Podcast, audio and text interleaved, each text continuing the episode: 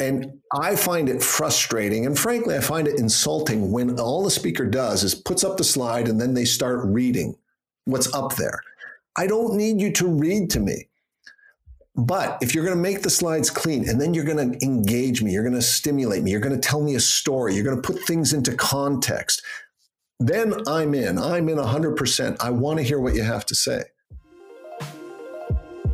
Hey there, and welcome to yet another episode of the World of Presentations podcast brought to you by us at a presentation agency 356 Labs. My name is Boris. I'm going to be your host uh, yet again. However, uh, you are, as I like to say, um, John, uh, as I like to say to our audience and our listeners and our viewers on YouTube, they are not here for me.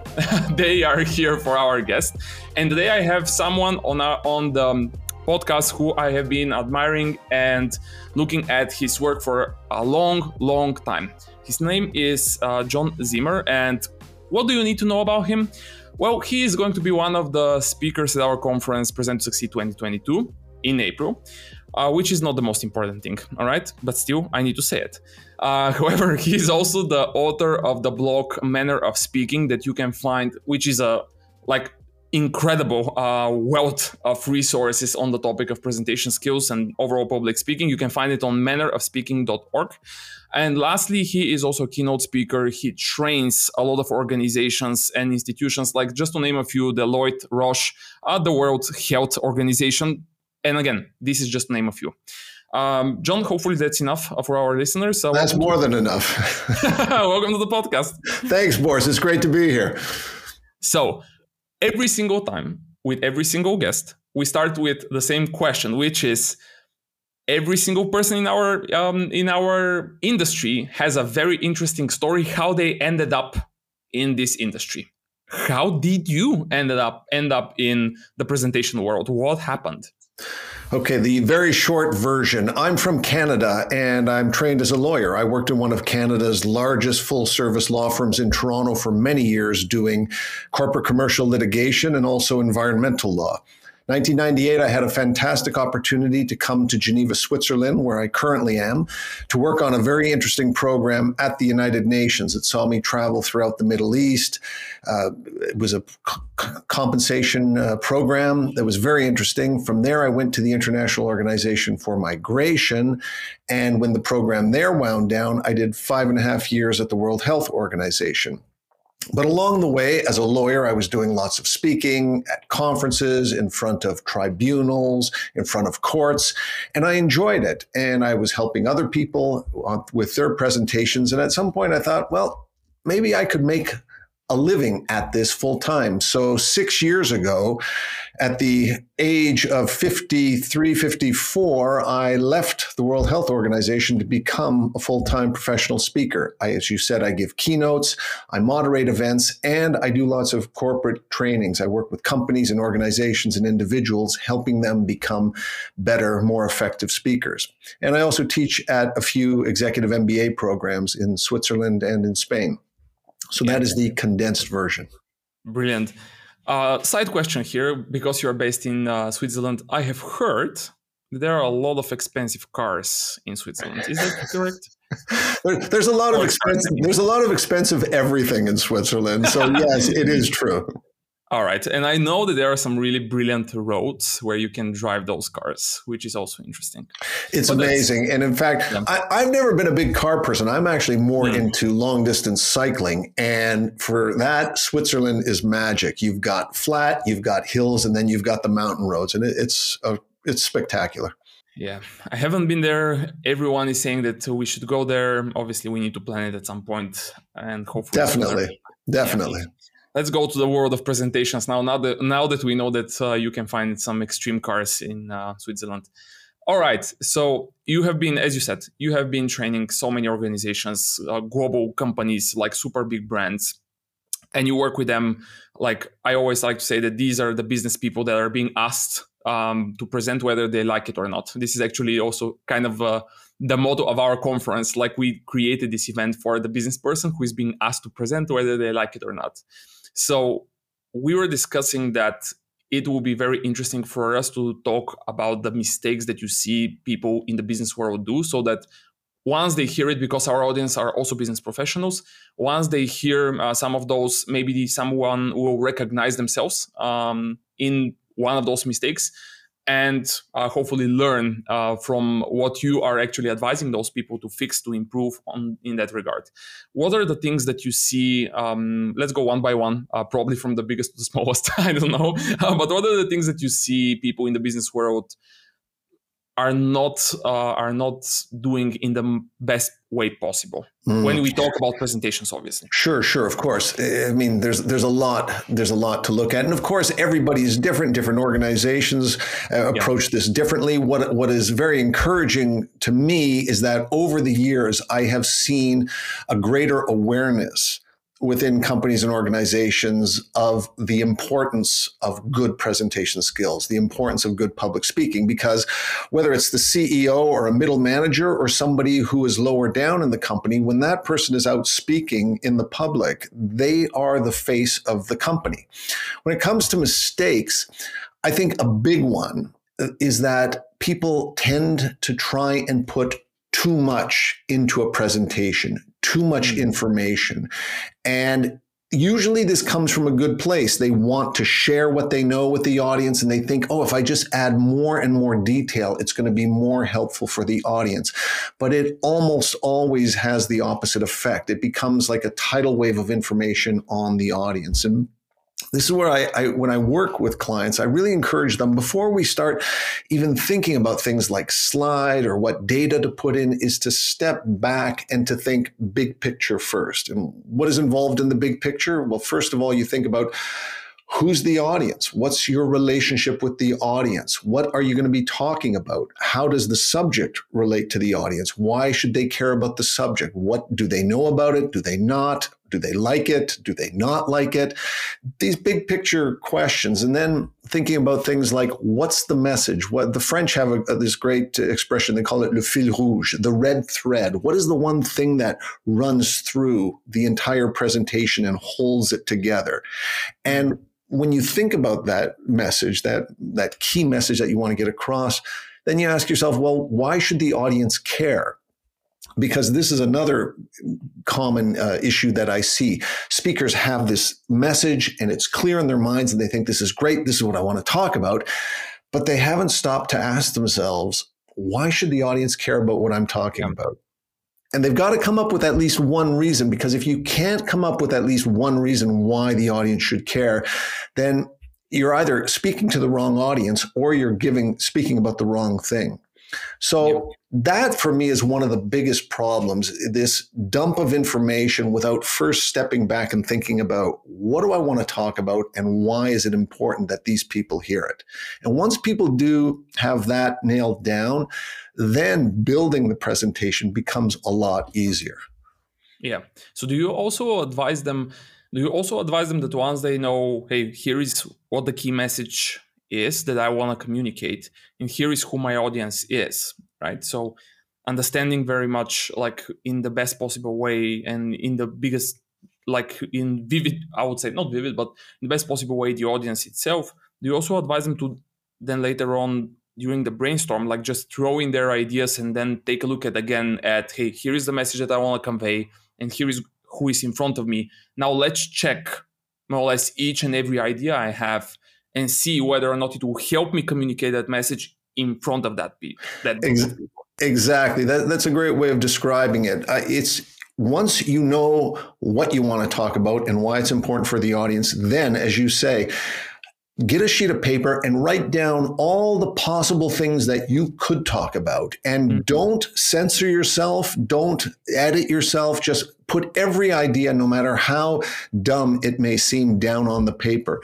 And then what you do if you take that message and you use that as the lens through which you look at everything that you've written down and from there you pick what is most essential what is most essential for the audience.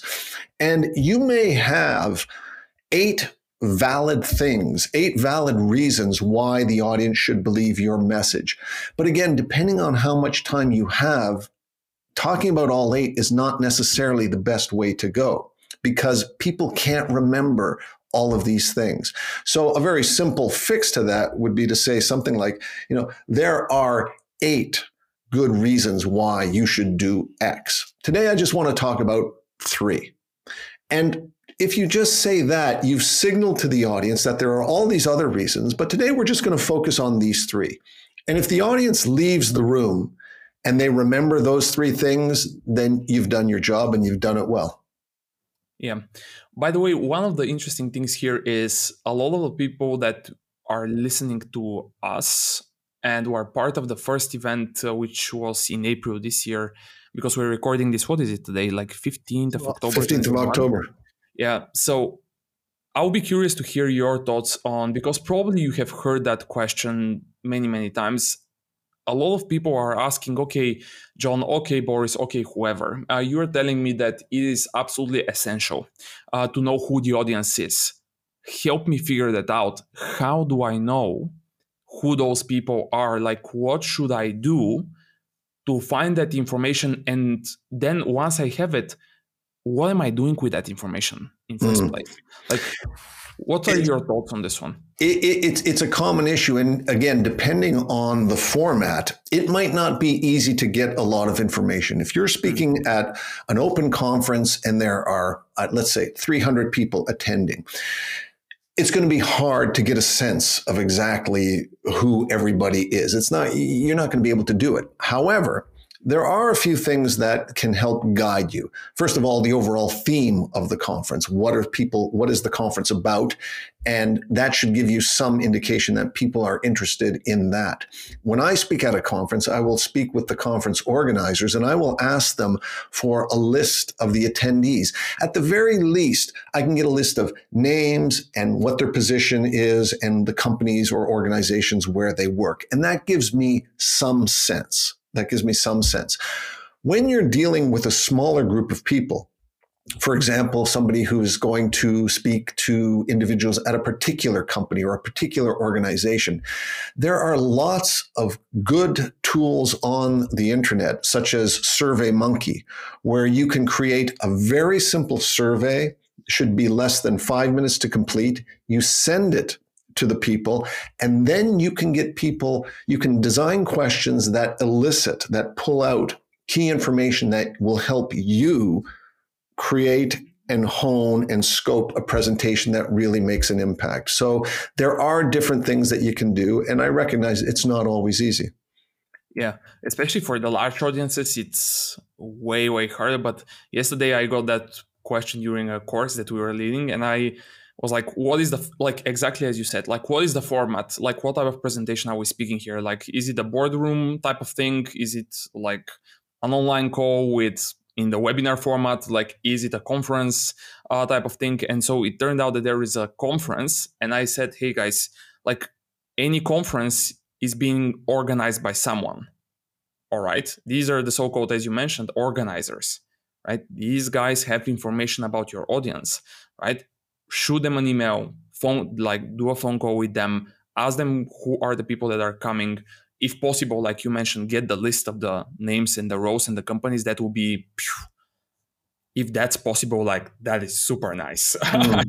that is super nice because gives you a lot of context. But I just show them because we currently, when we're running the event, every single sponsor, for example, we have a slide with the demographics of the audience. And we're like, hey, here is like the fact that 60% of our audience is from Europe, right? 20% of those guys are IT people, 20 are from the HR field, 20 are from whatever. And you're like, okay, that is telling me something. I'm talking to a mixed audience, right? So once I have this information, what would you advise people to do with it? When you've got the information about who the audience is, I mean, then if you know, for example, that a significant portion of the audience is working in HR, to take your example, then one very simple thing you can do is to just build into your presentation a reference to people working in the HR department. You can specifically call out that area of expertise and link what you're talking about to it because that will be something that people will really appreciate because it'll show that hey this speaker has actually thought about us. The, the speaker has tailored the speech to the audience. And, and this, I think, is, is a really fundamental point that, that's worth stressing. Mm. It's never about you or me when we are on stage speaking, it's always about the audience. And I always tell people that you will notice a massive leap forward in your speaking when you go into every presentation, not thinking about yourself. How will I look? How will I sound? Eh, are people going to like me? But rather, you're thinking, how can I help the audience? How can I give this audience value for the time that they are giving me? Because let's face it, you know, there are brilliant speakers out there who are giving great information and motivation and inspiration. But if we're being honest, I can get information, inspiration, motivation from Google. I can just find all kinds of things. But in return, what the audience is giving the speaker is something they can never get back, which is their time. And so you've got to make it worth their while. Yeah. Thinking about, you know, large audiences where you don't know people, you don't know a lot in detail about people. One thing that I always do, and I, I recommend this to anybody speaking at a big event, is to go early. First of all, you want to get comfortable with the room. You want to get up on the stage if you can, walk the stage, meet the tech people, get prepared.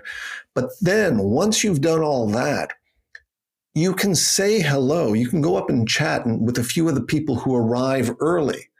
You go introduce yourself. Who are you? I'm the speaker. Oh, cool. They're going to want to speak to you because they're there to listen to you. And what you can do is you can start building connections with your audience even before the presentation starts.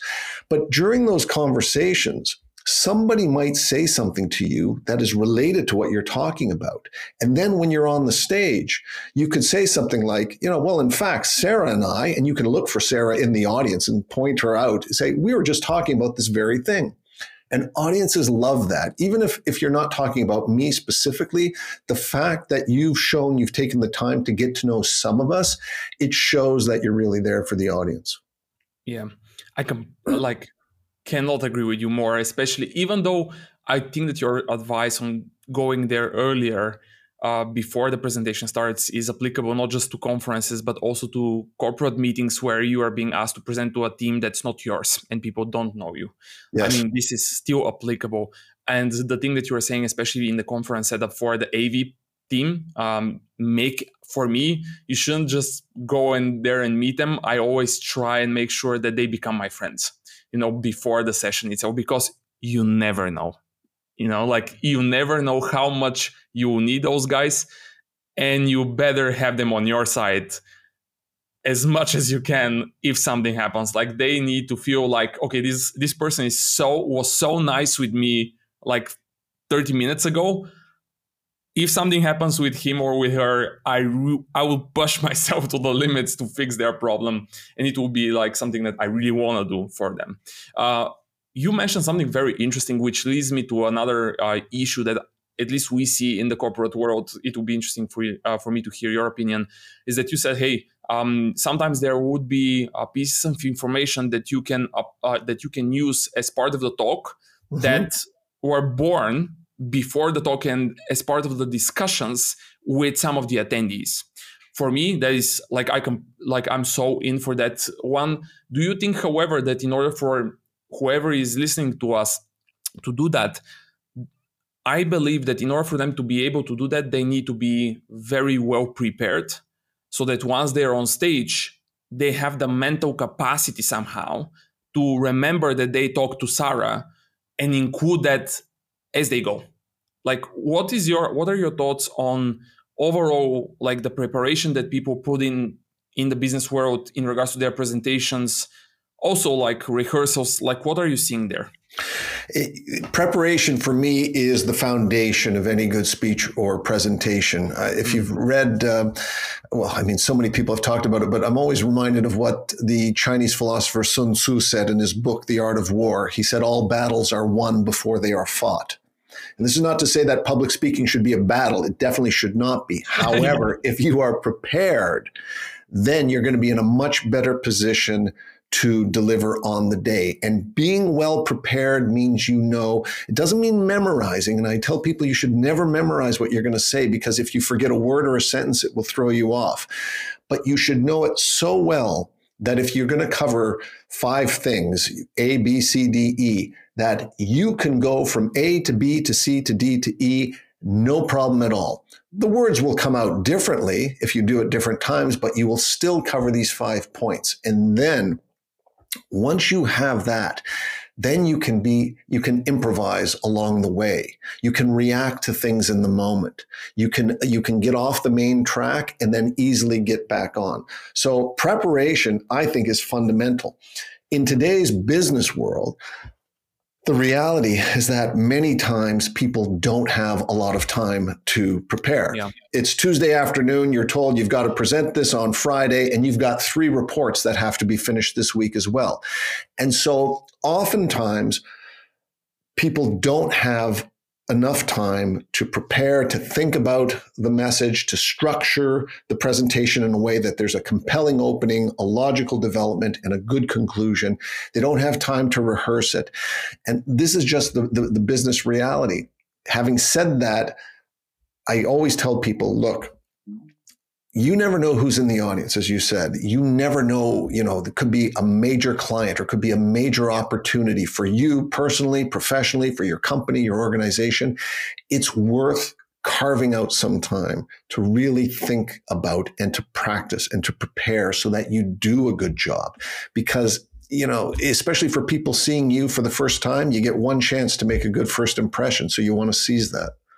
Yeah, and still do you see like even though even though people are so busy nowadays with so many things that they're doing nowadays with the covid pandemic etc which is keeping people even in their houses in, in their homes where potentially there are even more uh, things to distract them and to take out of their time.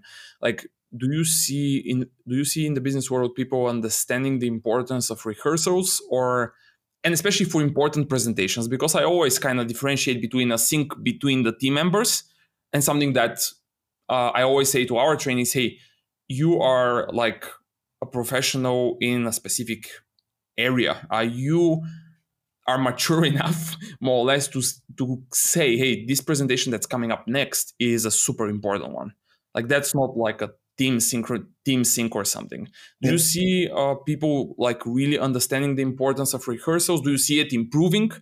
Like where is the business world in your like what are you seeing there?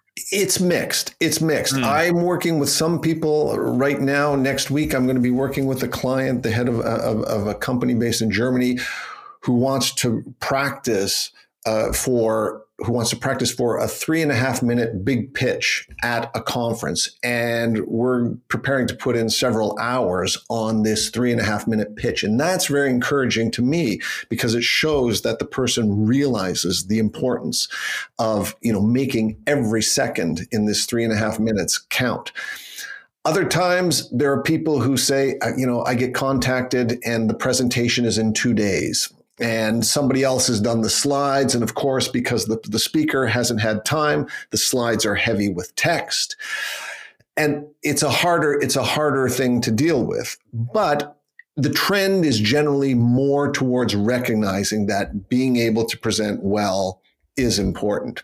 And in a in a somewhat um, interesting way, I think COVID has accelerated this awareness to an extent because people working at home, people communicating like you and I are, are doing right now through the internet, people have realized that oh I've, I've, got to be able to present and i've got to make it more interesting. And and so there's somewhat of an awareness but again it's it's uneven. And yeah. i think it's always going to be uneven. Yeah. Uh, what about you mentioned uh, like what about the mistakes that you see with your with your customers because we were mentioning this word uh, COVID and staying at home and presenting online through the web, etc. Um, what are the things that you are seeing with your clients in regards to online presenting that they need to focus a little bit more on? Um, maybe because they're considering virtual presentations the same as in person. We see that a lot, and I'm like, that's strange. Mm-hmm. What are you seeing there? I mean, the the the challenges range from the logistical to more fundamental things. When it comes to okay. logistics, one of the simplest things that people can do, and I'm still surprised after all this time, more people are not doing it, is to raise the camera to eye level, like you and I have right now, and when you speak don't talk to the screen. So right now I'm looking at you, which is by far my preference because I can see you and I see your reaction. And this is how we are as humans. But now you're seeing me and everybody's seeing me on the recording. I'm looking down which yeah. breaks the connection. You've got to lift your eyes up and speak to the camera. When I first started off, it, it, I kept looking at people's faces. And so I just took a big post it note and put an arrow on it and stuck it next to the camera for the first couple weeks. And it just kept pulling my eyes back up. And now I'm just used to speaking to the camera. So little things like that logistically can make a big impact. If we go more fundamentally, and this is something that I think, especially in companies where you have people calling their teams together to present something and everybody works with each other, I think not enough people are taking advantage of the of an what I call it a, what's an asynchronous presentation. In other words, mm why have all the team members assemble at a certain time to listen to me give a formal presentation? I could just as easily record the presentation, send it out to my team members, and say, watch this presentation before our meeting next Friday. Then, hmm. you know, right. Joe's going to watch it while eating breakfast and Jane's going to watch it while she's on the treadmill and people will watch it when it's convenient to them. But then what happens on at the Friday meeting? We all come to that meeting. Everybody has seen my presentation and we can immediately start working on it. We can start engaging. I can send them off into breakout rooms to do things because that's when online interactions become much more stimulating. It's when you get people involved, you get them doing things and yes, you know, they can answer polls and do things like that, but it's really when they're, I think, taking part and discussing and sharing their ideas and perspectives. So that's one way that I think a lot of businesses could make a better use of these online presentations. Have you seen your, at least some of your clients apply that for some of the meetings that they would otherwise uh, schedule? A couple after after speaking with them, a couple of them have done it and and they liked it. They said they said it was much more productive. I think it puts a little more responsibility on the speaker because if I'm the speaker, I now have to set up my recording and make sure it's right and make sure am I happy with it, and then I have to send it out, and then I also have to go to the meeting. But it's like anything else: more effort going in, better product coming out. Yeah. Have you heard? By the way, curious to hear that. Like, have you heard some of your clients and the people that you are training? Saying, or I would use the word complain, uh, even though it's not exactly a complaint. Uh, but someone saying, "Hey, what happened here? Like this online world, what made like what happened with us? Like now we need to understand about lighting. Now we need to know a little about a little bit about cameras, about microphones, about where should my camera be? All of that stuff. Like are you hearing similar comments from people? Still all of that. I'm hearing all, of that and and i'm on top of layered over everything i'm hearing about z- zoom fatigue to use zoom as as as the the the um, yeah.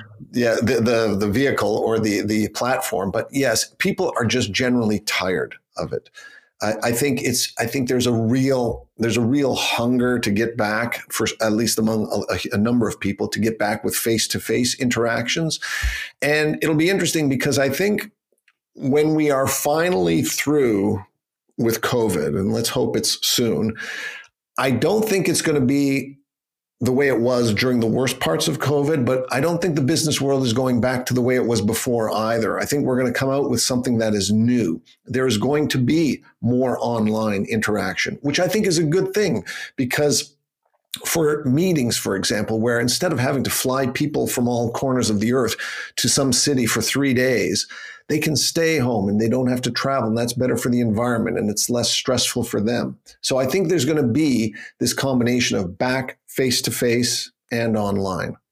Recently, I've been traveling in Italy and Germany and, and, Finland for work. And it's been just such a pleasure for me to actually be in the same room with, with people because you it just feels great. But at the same time, I'm not, you know, I've learned to like these kinds of interactions because now you and I get a chance to speak. You're in Bulgaria, I'm in Switzerland. We have this chance to interact.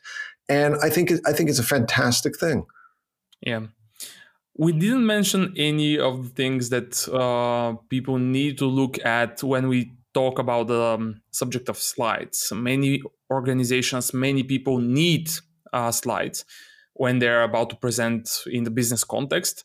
Anything that you see that you are giving advices to uh, to your clients when we talk about like specifically around the visuals. Let's not right. focus all like let's not say that it's always a PowerPoint or some like always a Apple keynote all around the visuals like what's happening there what do you see that people can do a better job there and obviously um, that will result in better and overall more effective presentation when it comes to slides i always tell people think of yourself as a sculptor. And by that i mean when, when michael you, you look at the, a statue like the david by michelangelo.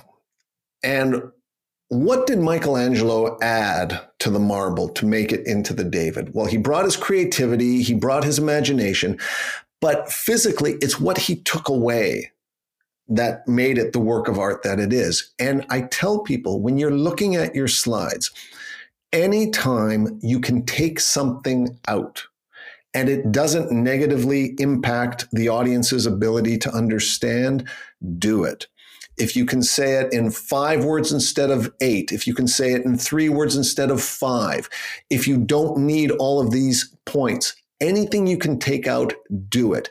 Because still today, too many people put too much information on the slides. And when that happens, you are forcing your audience to make a choice. Either I'm going to forget the slide and just listen to you, or what happens more often, I'm going to start forgetting about you and I'm going to start reading. And then the problem is somebody's reading the logo and somebody's looking at the graph and somebody is a fast reader and at the bottom and we're all over the place. And so what I tell people is that a, a slide is not does not serve the same purpose as a document that you hold in your hand and read with a cup of coffee. It has a different purpose. And so a good rule of thumb and this doesn't have to be for all slides. You can have complex slides if the purpose is to show the complexity or to just give a quick overview. But in general, I tell people a slide should contain about the same amount of information as a sign at the side of the highway, the auto route. You're driving mm-hmm. along at 130 kilometers an hour and you look, the sign is coming up, and you've got about three, four seconds to look at that slide, pull the information about distance to your destination or where the next exit is, and then get your eyes back on the road because otherwise you're going to get in an accident. Yep. And it should be the same for a slide. If a new slide comes up, I should be able to look at it, get a sense of it, and then get quickly back to the speaker. Yep. So just that one change should really will make a huge impact. And I tell people if you want to have a handout, create a separate document and put in all the details and the footnotes and the data and all the points you want. And that's, then you can hand that out. But the slides serve a different purpose. And there's still, there's still this, this lack of understanding, I think, generally in the business world. People try and put everything on the slide. Sometimes it's because they haven't had enough time to prepare, if we go back to what we talked about, and then they're using the slides as their speaking notes, which is a huge mistake. Your slides are not your speaking notes. They are there to help the audience understand the point you're trying to make. Yeah. I, I see a lot of resistance uh, in the business world when we talk about, hey, slides are super simple, super visual, like the small brothers of billboards, as you mentioned. Yet like leave some type of a presentation that's like a document style like in our industry a lot of people uh, depending on whose books you read uh, more or less you will see okay is it a slide document is it a slide doc again depending on on the book that you read uh, but many people resist mm. um, or Im- like when you mention it, they very quickly mention that they they don't have time for that, uh, and they prefer to have one uh, document which is the more detailed one because they know that most of the times they are going to be asked to send it over afterwards. I I hear this all the time, and I've had this yep. discussion with clients, and people tell me exactly like you said. They said, "Yeah, but I, I put everything in the slide because we hand it out afterwards, and then they have it." And so I say to them, "So everything I need to know is in the slide," and they say, "Yeah, it's all there." And I say, "That's fantastic. Why do I need you?" Yep. And I'm not a bad guy, but honestly, if you're telling me that everything I need to know is in the slide, you can save everyone a lot of time. Just turn the slide into a PDF email it to me. I promise I'll read it because I can read faster than you can speak. And then if I have any questions, I will get back to you. And I find it frustrating. And frankly, I find it insulting when all the speaker does is puts up the slide and then they start reading what's up there. I don't need you to read to me. But if you're going to make the slides clean and then you're going to engage me, you're going to stimulate me, you're going to tell me a story, you're going to put things into context, then I'm in. I'm in 100%. I want to hear what you have to say. Yeah, that's but, a completely um, different level. Yeah. Yeah. It's, uh, I mean, even if, and, and I think people should have simple slides, but if you're going to have lots of information, I mean, doing things like, animating bullet points so they come in one at a time when you're ready for them. That way, at least you keep the audience with you. Or if you have a chart full of numbers, you can highlight a number or have a circle appear around the key number to draw my attention to the number. A slide, a slide presentation, it's not an Easter egg hunt. I shouldn't have to be looking all over the slide. Where, where's the key information? You should yeah. bring me to it. Yeah, and especially especially with data, uh, and especially in front of some audiences like executives and managers and leaders, uh, they them you leaving them hunting around the slide for what that like what is the message here most of the times lead to something that you probably notice also with your clients complaining about it. At least i have heard this so many times. Like they constantly ask us around i was about to present that message to them and then they saw this table of data or chart and they stopped me uh, by asking like wait why is that number five and yet at the same time the focus and the message on this slide has nothing to deal with that number uh, and that value that in this case let's say five. However you're pushing them to look and to analyze the data themselves and yeah. If, if, if you put it up on the screen it's fair game. Anybody can make a comment or a question about it. Yeah that is true. One last here before we uh, wrap this up because i know that you have a, a very uh, how can i say it you really care about the start and the end of each presentation. I won't go to the start because We've I think the ending of the presentation is also incredibly interesting. At least in my view, I continue to see as in the business world at conferences, web, like many, many uh, formats, I continue to see endings that sound like the speaker talks, talks, then they go silent, and then they say, well, I think that's it. Thank you and have a great day. that really is it. Yeah. so how do you do you see this with your clients and what do you advise them to do? Yes, and again, it's it's interesting because it does it links back to this whole idea of preparation. When people are mm. preparing, when they do a little bit of, of, of rehearsal, the openings tend to get worked on more because they start going through it and they reach a point and they either make a mistake and they say, okay, no, let's try it this way. So let's start again. So they're starting again, starting again. So the beginning gets worked really well and the ending less so. But as you say, your conclusion, your ending is, is crucial because it's the last thing the audience is going to hear. And psychologists, when it comes to principles of remembering, they talk about the principles of primacy and recency. People tend to remember the first things they hear and the last thing. And too many people throw away their ending, just as you as you said. But I think that's it. Uh, any questions? Great, thank you, goodbye. And so, what I tell people for your endings, you want to really protect them. So, a couple of things. First of all, slow down. Too many people accelerate because they see the end is coming up and they can think, I can just get off the stage and be done with this. You want to go the opposite direction. Slow down. Take your time. Summarize the key things you want the audience to remember. There should be no new information in a conclusion. It should be all it should be all um, a repetition of the key things that you've said. If you have a call to action, if there's something you want them to do, this is the time to bring it in a simple technique. You don't have to do this, but every time I've seen it done, it adds polish to a presentation, is to come back to the beginning. You circle back. A lot of people think of a presentation as linear. You have a beginning, an opening, the development, and then the conclusion.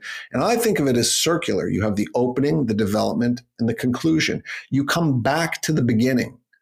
And so if you began with a story, then maybe you come back and give, you know, towards the end, you give the conclusion of that story. Or you started with a question, you answer it. Or a quote, you come back to the quote or a different quote. Something like that looks really nice. Two other ideas for people to consider, both of which are counterintuitive for most people. All the right. first one is never, ever, ever have a slide that says, thank you it's a terrible, terrible use of your final slide because first of all, sometimes you don't want to thank your audience. If you're giving an inspiring speech to your team or your company, you know, you can leave them with something better than thank you. You know, we're a great team. Let's get out there and do it.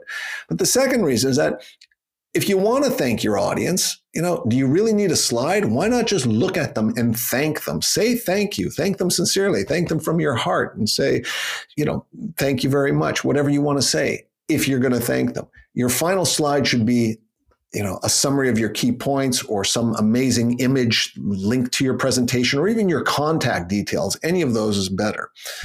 And then the other idea, again, which is counterintuitive, I tell people, where you can control the speaking situation, which is not always the case if you're at a conference or whatever, but where you can control your speaking time, don't end with questions and answers. And the reason is because you never know what the questions are going to be. That's the wild card. And I love questions and answers because it's a real chance to engage with the audience. But, you know, somebody at the back, if they ask a question which is either off topic or irrelevant, what is everybody else doing? They're picking up these things and they're starting yeah. to check, okay, well, let me check my email. Oh, is he still speaking? And that's how your presentation ends. It's like a balloon slowly deflating.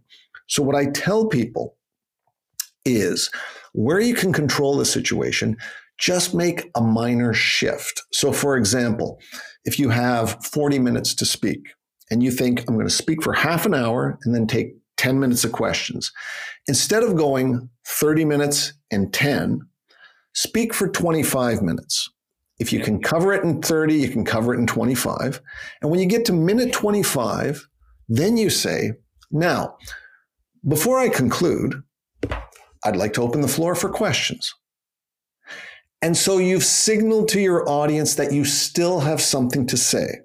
But now we're going to do questions. So you take the questions for 10 minutes.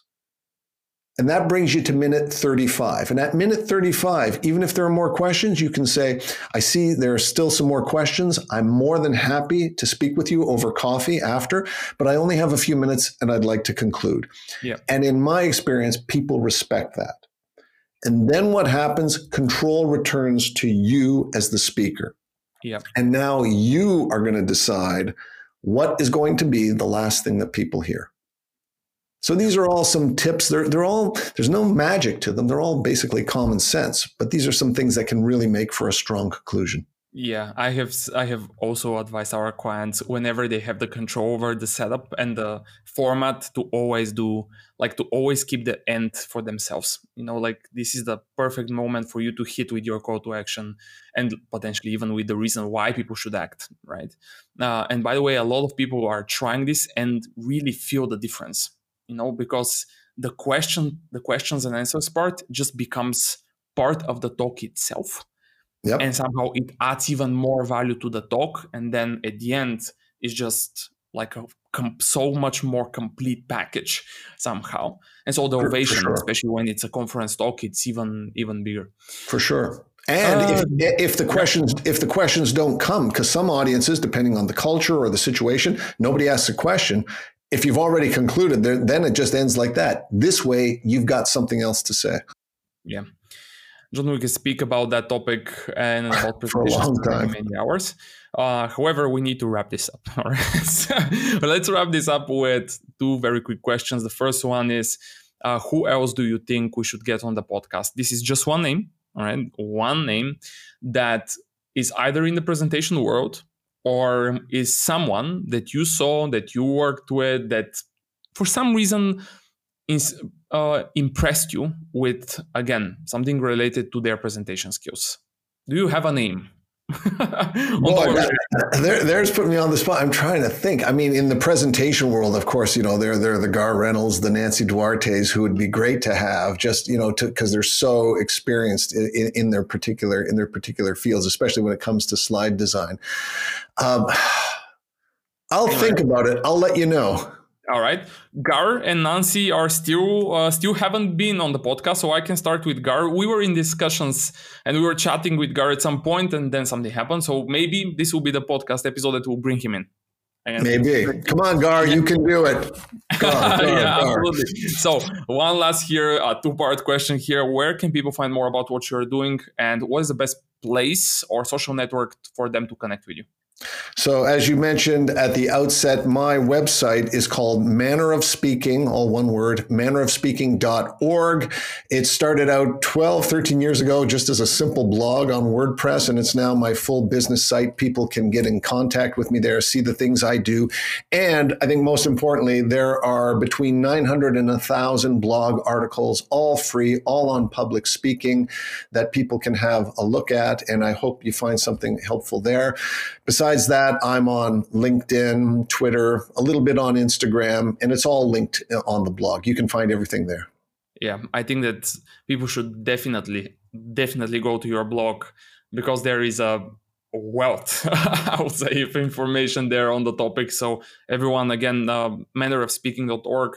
Of course, we are going to link um, all uh, John's uh, LinkedIn was his website in the show notes or in the YouTube uh, description or whatever it's called, so you can find it there. Uh, John, thanks for joining. This was super, super nice. Boris, it's been my pleasure. I've really enjoyed it. Thank you. Brilliant. Looking forward to seeing you in April again, even though until then we're going to be in touch. Everyone, again, all of the things that uh, John mentioned will be in the show notes or in the description, depending on how you're consuming uh, this podcast. And also our website, 356labs.com, not 365labs. Again, I need to mention that. so every single time I try to mention that it's 356labs.com. And of course, the conference Present to Succeed. Uh, John will be there. A lot of people will be there speakers and as an attendee. So if you still don't know about Present to Succeed, go check it out, and hopefully we'll see you there. Uh, thanks for listening, everyone. Subscribe it, uh, subscribe to the podcast, like it, like the video, like the audio, follow the podcast. Do you know what you need to do? Uh, and yeah, uh, see you in the next one. Thanks, everyone.